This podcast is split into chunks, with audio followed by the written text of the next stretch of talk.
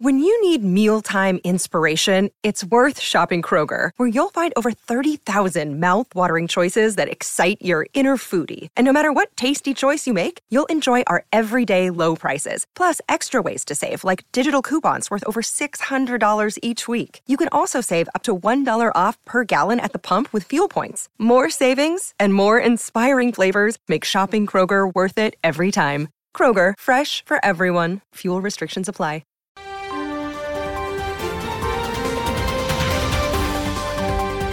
The Agenda. Agenda 1. Very good afternoon, Sam. How are you? I'm great, mate. Absolutely fizzing. Your weekend, Wood? Uh, very similar to yours. Daughter had dance recital on Saturday. She did Cinderella. She did it was like three or four, uh, three dances for that. Uh, she did great. She's amazing. Uh, and um, it was quite a good show actually. Was was highly impressed, and uh, so she had two shows of that. Was busy all day, uh, and then yesterday spent about two weeks' wages on my son's birthday at Time Zone in Henderson. So, uh, yeah, mm. they don't they don't warn you about this when you become a parent about the cost. No, that's there's, there's a lot they don't warn you about um, because if they did, um, there would be a severe um, downtake for some. But I, I, wouldn't change it for the world. But honestly, the pricing, the moment that places like Time Zone and that worked out, hang on, we could do birthday parties here. Must have Yeah. reinvented, absolutely reinvented their business model. Eighteen dollars for a burger that had no cheese in it. I mean, come on, man. Did, did it, did it say it was a cheeseburger It, though? it was an Angus deluxe burger. The Ah, deluxe well, part see- was the deluxe part was the lettuce leaves.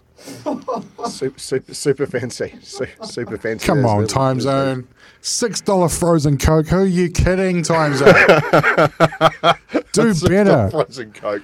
Oh, they got you good, mate. Do better. They saw you coming. They saw you coming. Yeah. Do you know what is addictive? Is those those like claw things where you pull out the tickets and you can get like 1,200, 600 tickets or whatever. Like, Yep. um, I was on fire yesterday. Let me tell you. Pulled out about three thousand points worth of tickets. So uh, the kids benefited in that with all the candy that they ended up getting. Uh, so yeah, good times for them. That's all I can say.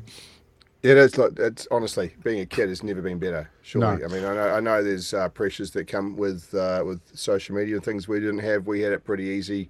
But, you know, just go outside and play all day. Wait till it got dark and came inside. So yeah, I know. But as far as uh, you know, Jesus, it's it's the pampered generation, and I blame the parents. Very which I'm part of pampered. The breed. That is, by the way, not Agenda One. So Agenda One, Sam. Um, thank you. Agenda 1. Cheers. Uh, the Rachin Ravindra debate. How is this a debate? Should they pick him? And if yes, who drops out? Of course, they should have picked him. They, they should have picked him for the first game. You can't. You, there's no argument anyone can give me for not having uh, Rachin Ravindra in any New Zealand team across any discipline right now. He needs. He would have to earn his way out from where he is. In my opinion, he brings uh, too much to the table. Uh, I I would have picked him ahead of Glenn Phillips to start with. I think Glenn Phillips added um, enough to that test to say that he deserves a spot. So to me, that puts Henry Nicholls under the pump. Uh, and I'm, I'm not one of those guys that likes to put the boot in Henry Nicholls. I know there's large list of people that don't uh, that you know think he should be out of the team. I, I think he's a good cricketer who's given a lot to New Zealand. Um, I don't think it's the end of the road for him, but I think he's going to drop out. I think you need to um, to bring him in here. O- on that, uh, a couple of sort of murmurs around the office. Not murmurs, just a general discussion. Was talking to the uh, Mornings with Smithy boys before they headed off, and the name Tom Latham came up as a potential. And I'm like, lads, lads, we're talking about the greatest opener in the history of New Zealand Test cricket, certainly by uh, stats wise.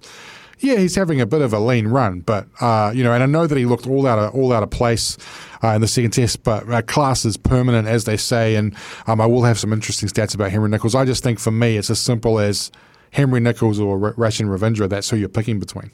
And I think as well having uh, another spin uh, option because I don't think our spinners really uh, nailed it. And as was uh, well uh, eloquently put by Ian Smith, uh, who else earlier on uh, today on SENZ, our spin bowlers are out of are out of practice. They don't get exposed enough Yeah. to this level, so you, ca- you can't expect them to suddenly come in from a, a cold start and uh, and dominate. So uh, you got to back them through other scenarios. I, I- I maintain if they if they can make it through into the New Zealand team by bowling in New Zealand conditions to be selected for the national team, they shouldn't say, "Oh well, these aren't spin friendly conditions." Well, Correct. it- come on, and it's you don't have to pick five spinners, but you do need to give these guys opportunities. But- so look, Ravindra has to play. I can't see any uh, avenue when you lose uh, as thoroughly to, like that to uh, Bangladesh when you're trying to salvage a series to make sure you don't lose a series to Bangladesh uh, to start this World Test Championship cycle, and not to mention uh, put themselves as the first major tier team to uh, really be hit with that. The only other selection dilemma is does Mitchell Santner play uh, Sam and potentially do you just play the one paceman? So because Santner under those conditions, he's the sort of bowler that that can bowl straight, you know. So uh, we'll see how that plays out in about 48 hours time. We should have a black cap on the show tomorrow at around five o'clock. Agenda 2. So, uh, spoiler alert: Beauden Barrett was in the New Zealand rugby offices last week. I think about around Wednesday or Thursday.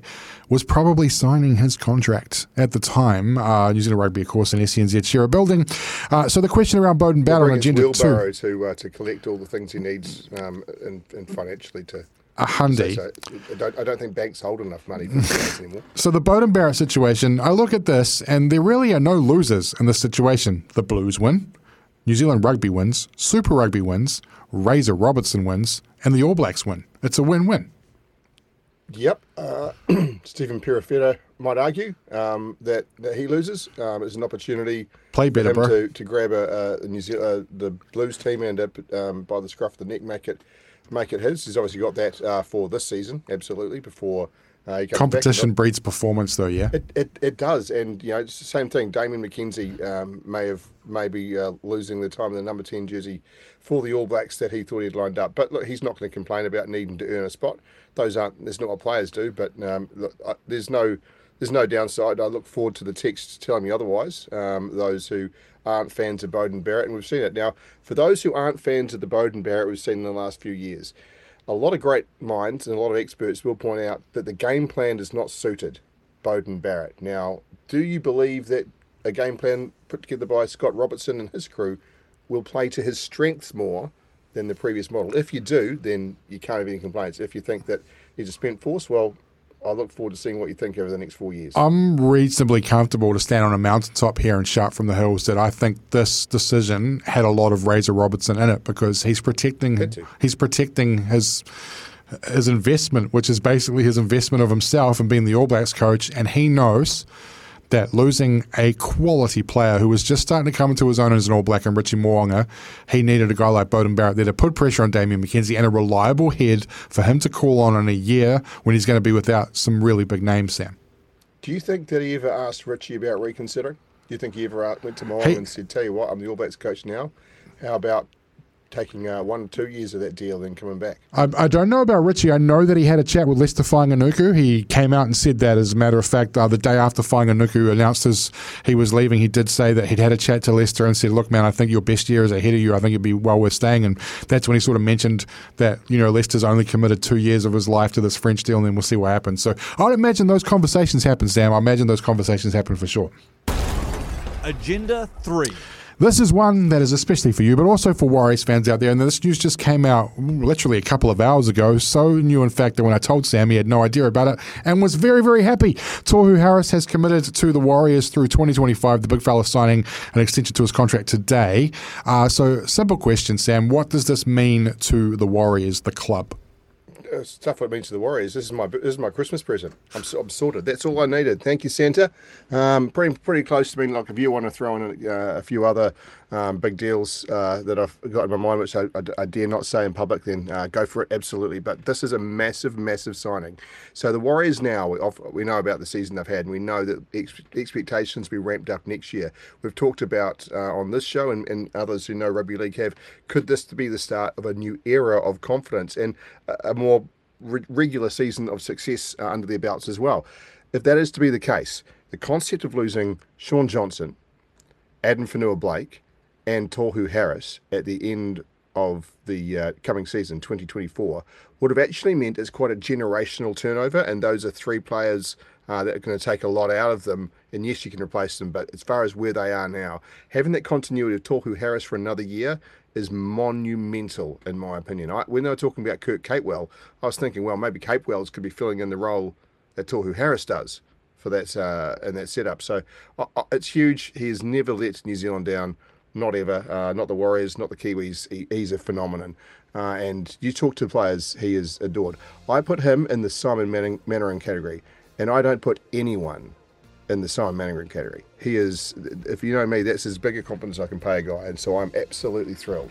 It is amazing. What are your thoughts, Tohu Harris, a warrior for another year beyond next season?